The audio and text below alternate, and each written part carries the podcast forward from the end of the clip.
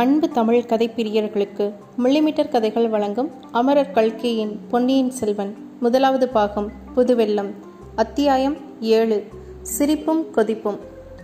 அரசுரிமையை பற்றி பழுவேட்டரையரின் வார்த்தைகளை கேட்டதும் வந்தியத்தேவன் உடனே ஒரு முடிவுக்கு வந்தான். அரசுரிமையை பற்றி இவர்கள் என்ன பேசப் போகிறார்கள்? இவர்கள் யார் பேசுவதற்கு? இந்த கூட்டத்தில் நடக்கப் போவதை அறிந்து கொண்டே தீர வேண்டும். இங்கேயே உட்கார வேண்டியதுதான். இதை காட்டிலும் வசதியான இடம் வேறு கிடையாது. ஆழ்வார்க்கடியான் எப்படியாவது போகட்டும், அவனை பற்றி நமக்கு என்ன கவலை? இன்றைக்கு இங்கு ஏதோ மர்மமான நிகழ்ச்சி நடைபெறப் போகிறது என்ற எண்ணம் வந்தியத்தேவன் மனதில் முன்னமே உண்டாகி இருந்தது. ஆழ்வார்க்கடியானின் விபரீதமான பொருள் தரும் வார்த்தைகள், கோட்டை வாசற் காவலர்களின் துடுக்கான நடத்தை, சம்புவரையரின் அரைமனதான வரவேற்பு, வெறியாட்டம் ஆடிய சன்னதக்காரனின் ஆவேச மொழிகள், இவையெல்லாம் அவனுக்கு ஏதேதோ சந்தேகங்களை உண்டாக்கியிருந்தன. அந்த சந்தேகங்களை எல்லாம் நீக்கிக் கொள்ளவும் உண்மையை அறிந்து கொள்ளவும் இதோ ஒரு சந்தர்ப்பம் தெய்வாதீனமாக கிடைத்திருக்கிறது. அதை ஏன் நழுவவிட வேண்டும்? ஆஹா, தன்னுடைய உயிருக்குயிரான நண்பன் என்று கருதி வந்த கந்தமாறன் கூட தன்னிடம் உண்மையை சொல்லவில்லை. தன்னை தூங்க வைத்துவிட்டு இந்த இரகசிய நள்ளிரவு கூட்டத்துக்கு வந்திருக்கிறான். அவனை நாளைக்கு ஒரு கை பார்க்க வேண்டியதுதான். இதற்குள் கீழே பழுவேட்டரையர் பேச தொடங்கிவிட்டார். வந்தியத்தேவன் காது கொடுத்துக்கே கவனமாக கேட்கலானான். உங்களுக்கெல்லாம் மிக முக்கியமான ஒரு செய்தியை அறிவிக்கவே நான் வந்திருக்கிறேன். அதற்காகவே இந்த கூட்டத்தை சம்புவரையர் கூட்டியிருக்கிறார். சுந்தர சோழ மகாராஜாவின் உடல்நிலை மிக கவலைக்கிடமாயிருக்கிறது. அரண்மனை வைத்தியர்களிடம் அந்தரங்கமாக கேட்டு பார்த்தேன். அவர்கள் இனிமேல் நம்பிக்கைக்கு இடமில்லை, அதிக காலம் உயிரோடு இருக்க மாட்டார் என்று சொல்லிவிட்டார்கள். ஆகவே இனிமேல் நடக்க வேண்டிய காரியங்களை பற்றி நாம் இப்போது யோசித்தாக வேண்டும் என்று கூறி பழுவேட்டரையர் நிறுத்தினார். ஜோசியர்கள் என்ன சொன்னார்கள் என்று கேட்டார் கூட்டத்தில் ஒருவர். ஜோசியர்களை போய் கேட்பானேன்? சில நாளாக பின்மாலை நேரத்தில் வானத்தில் வால் நட்சத்திரம் தெரிகிறதே, அது போதாதா என்றார் ஒருவர். பின்னர் பழுவேட்டரையர் கூறினார், ஜோசியர்களையும் கேட்டாகிவிட்டது. அவர்கள் சில காலம் தள்ளி போடுகிறார்கள், அவ்வளவுதான். எப்படி இருந்தாலும் அடுத்தாற்போல் பட்டத்துக்கு உரியவர் யார் என்பதை நாம் யோசித்தாக வேண்டும். அதை பற்றி இனி யோசித்து என்ன ஆவது? ஆதித்த கரிகாலருக்குத்தான் இளவரசு பட்டம் இரண்டு வருஷத்துக்கு முன்பே கட்டியாகிவிட்டதே என்று இன்னொரு கம்மலான குரல் கூறியது. உண்மைதான். ஆனால் அப்படி இளவரசு பட்டம் கட்டுவதற்கு முன்னால் நம்மில் யாருடைய யோசனையாவது கேட்கப்பட்டதா என்று தெரிந்து கொள்ள விரும்புகிறேன். இங்கே கூடியுள்ள நாம் ஒவ்வொருவரும் நூறு ஆண்டுகளுக்கு மேலாக நாலு தலைமுறையாக சோழர் சா ராஜ்யத்தின் மேன்மைக்காக பாடுபட்ட பழங்குடியைச் சேர்ந்தவர்கள். என் பாட்டனாருக்கு தந்தை திருப்புரம்பியம் போரில் இறந்தார். என் பாட்டனார் வேலூரில் நடந்த போரில் உயிர் விட்டார். என் தந்தை தக்கோளத்தில் உயிர் தியாகம் செய்தார். அம்மாதிரியே உங்கள் ஒவ்வொருவரின் மூதாதையரும் இந்த சோழ நாட்டின் மேன்மையை நிலைநாட்டுவதற்காக உயிரை கொடுத்திருக்கிறார்கள்.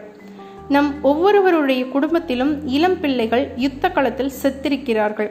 இன்றைக்கும் ஈழ நாட்டில் நம்முடைய குலத்தையும் குடும்பத்தையும் சேர்ந்த பிள்ளைகள் போர் செய்து வருகிறார்கள். ஆனால் அடுத்தபடியாக பட்டத்துக்கு வரவேண்டியவர் யார் என்பது பற்றி தீர்மானிப்பதில் நம்முடைய அபிப்பிராயத்தை மகாராஜா கேட்கவில்லை. தசரதர் கூட ராமருக்கு பட்டம் கட்டுவது பற்றி மந்திராலோசனை சபை கூட்டி யோசனை செய்தார். மந்திரிகளையும் சாமந்தர்களையும் சேனை தலைவர்களையும் சிற்றரசர்களையும் ஆலோசனை கேட்டார். ஆனால் சுந்தர சோழ மகாராஜா யாருடைய யோசனையையும் கேட்பது அவசியம் என்று கருதவில்லை. நம்மை யோசனை கேட்கவில்லை என்பது சரிதான். ஆனால் யாரையுமே யோசனை கேட்கவில்லை என்று இறைவிதிக்கும் தேவர் கூறுவது சரியென்று பெரிய பிராட்டியரான செம்பியன் மாதேவியின் யோசனையும் இளைய பிராட்டியரான குந்தவை தேவியின் யோசனையும் கேட்கப்பட்டன. இல்லை என்று பழுவேட்டரையர் கூற முடியுமா என்று கேலியான தொனியில் ஒருவர் கூறவும் கூட்டத்தில் ஒரு சிலர் சிரித்தார்கள். ஆஹா, நீங்கள் சிரிக்கிறீர்கள். எப்படித்தான் உங்களுக்கு சிரிக்க தோன்றுகிறதோ நான் அறியேன். நினைக்க நினைக்க எனக்கு வயிறு பற்றி இருக்கிறது, இரத்தம் கொதிக்கிறது. எதற்காக இந்த உயிரை வைத்துக்கொண்டு வெட்கங்கெட்டு வாழ வேண்டும் என்று தோன்றுகிறது. இன்று சன்னதம் வந்து ஆடிய தேவராளன் துர்கை பழி கேட்பதாக சொன்னார். ஆயிரம் வருஷத்துக்கு பரம்பரை ராஜவம்சத்தில் பிறந்த நரபலி வேண்டும் என்று சொன்னான். என்னை பழி கொடுத்து விடுங்கள். என்னுடைய குலம் ஆயிரம் ஆண்டுகளுக்கும் தொன்மையானது. நீங்கள் ஒவ்வொருவரும் உங்கள் கத்தியினால் என் கழுத்தில் ஒரு போடு போட்டு பழி கொடுத்து விடுங்கள். அன்னை துர்க்கை திருப்தி அடைவாள், என் ஆத்மாவும் சாந்தி அடையும். இவ்விதம் ஆவேசம் வந்து ஆடிய சன்னதக்காரனைப் போலவே வெறி கொண்ட குரலில் சொல்லி பழுவேட்டரையர் நிறுத்தினார். சற்று நேரம் மௌனம் குடிக்கொண்டிருந்தது. மேற்கு திசை காற்று விற்றென்று அடிக்கும் சப்தமும், அந்த காற்றில் கோட்டைக்கு சுவருக்கு வெளியேயுள்ள மரங்கள் ஆடி அலையும் மர்மர சப்தமும் கேட்டன. ஏதோ தெரியாத்தனமாக பேசிவிட்ட பரிகாச பேச்சையும் அதனால் விளைந்த சிரிப்பையும் பழுவூர் மன்னர் பொறுத்தருள வேண்டும். தாங்கள் எங்களுடைய இணையில்லா தலைவர். தாங்கள் இட்ட கட்டளையை நிறைவேற்ற இங்குள்ளவர் அனைவரும் சித்தமாயிருக்கிறோம். தாங்கள் காட்டிய வழியில் நடக்கிறோம். தயவு செய்து மன்னித்து கொள்ள வேண்டும் என்று சம்புவரையர் உணர்ச்சியுடனே கூறினார். நானும் கொஞ்சம் பொறுமை இழந்துவிட்டேன். அதற்காக நீங்கள் என்னை மன்னிக்க வேண்டும். ஒரு விஷயத்தை எண்ணி பாருங்கள். சரியாக இன்றைக்கு நூறு ஆண்டுகளுக்கு முன்னால் விஜயாலய சோழர் முத்திரையர்களை முறியடித்து தஞ்சாவூரை கைப்பற்றினார். திருப்புரம்பியம் போரில் பல்லவ சைன்யத்துக்கு துணையாக நின்று மதுரை பாண்டியரின் படையை நிர்மூலமாக்கினார். அது முதலாவது. சோழ ராஜ்யம் நாளுக்கு நாள் பெருகி விஸ்தரித்து வந்திருக்கிறது. காவிரி நதிக்கு கரையெடுத்த கரிகால் பல்லவர் காலத்திலே கூட சோழ ராஜ்யம் இவ்வளவு மகோன்னதத்தை அடைந்தது கிடையாது.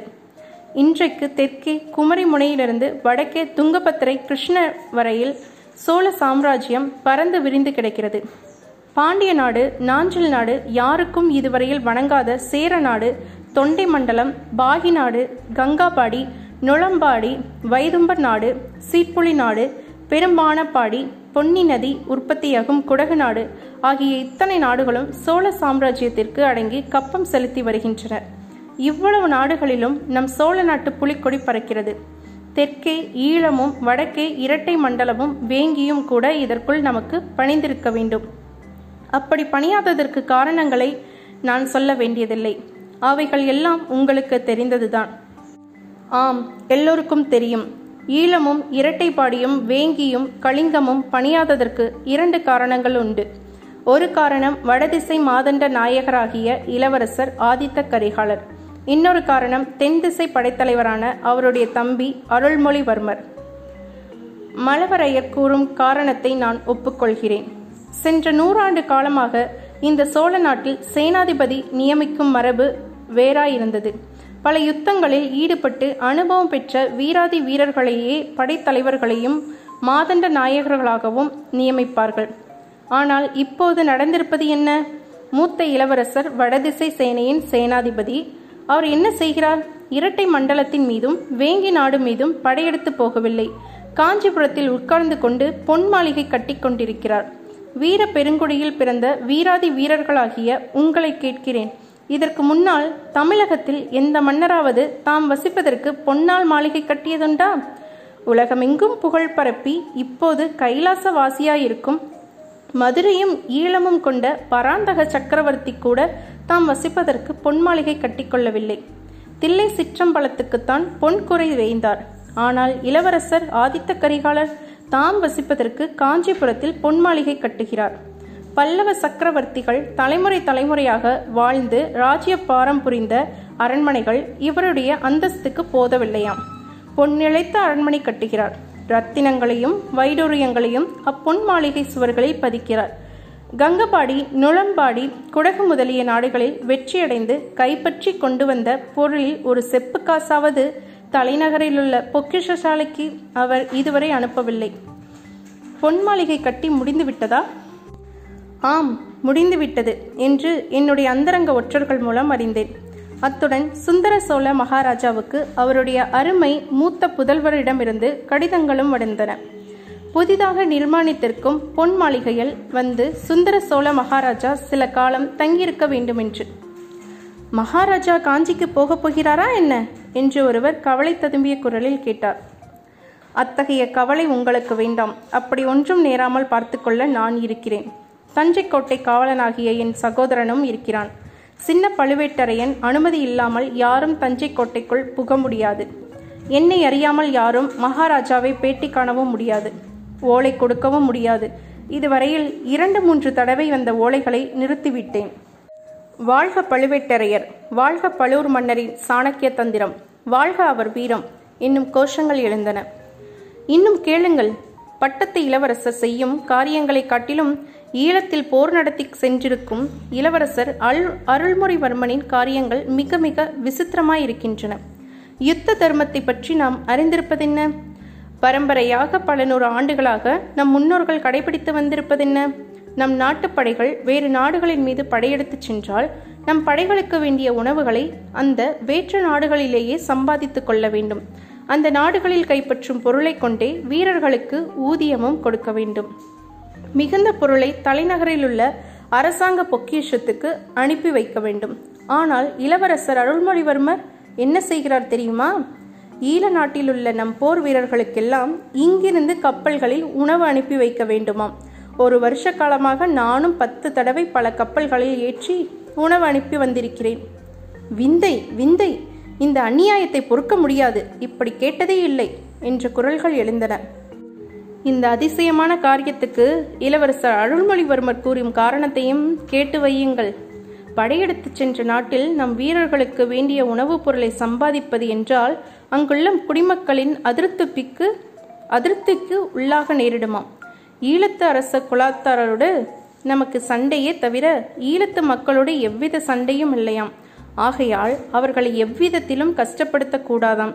அரச குலத்தாருடன் போராடி வென்ற பிறகு மக்களின் மனமார்ந்த விருப்பத்துடன் ஆட்சி நடத்த வேண்டுமாம். ஆகையால் பணமும் உணவும் இங்கிருந்து அனுப்ப வேண்டுமாம். இச்சமயம் கூட்டத்தில் ஒருவர், படையெடுத்து சென்ற நாடுகளில் உள்ள ஜனங்களிடம் ஒன்றுமே கேட்கக்கூடாது, அவர்களின் காலில் விழுந்து கும்பிட வேண்டும் என்ற யுத்த தர்மத்தை இதுவரை நாங்கள் கேட்டதே கிடையாது என்றார். அதனால் விளையும் விபரீதத்தையும் கேளுங்கள்.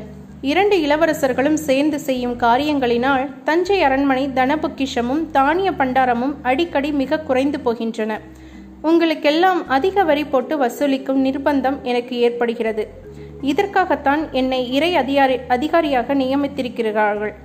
சோழ நாட்டின் மேன்மையே முக்கியம் என்று நான் கருதியிராவிட்டால் எப்பொழுதோ இப்பதவியை விட்டு தொலைத்திருப்பேன். ஆ, கூடவே கூடாது. தாங்கள் இப்பதவியில் இருப்பதுதான் எங்களுக்கெல்லாம் பெரிய பாதுகாப்பு. இந்த முறைகேடான காரியங்களை பற்றி தாங்கள் மகாராஜாவிடம் சொல்லி பார்க்கவில்லையா?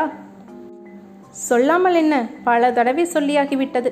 ஒவ்வொரு தடவையும் பெரிய பிராட்டியிடம் கேளுங்கள், இளைய பிராட்டியிடம் கேளுங்கள் என்று மறுமொழிதான் கிடைக்கிறது.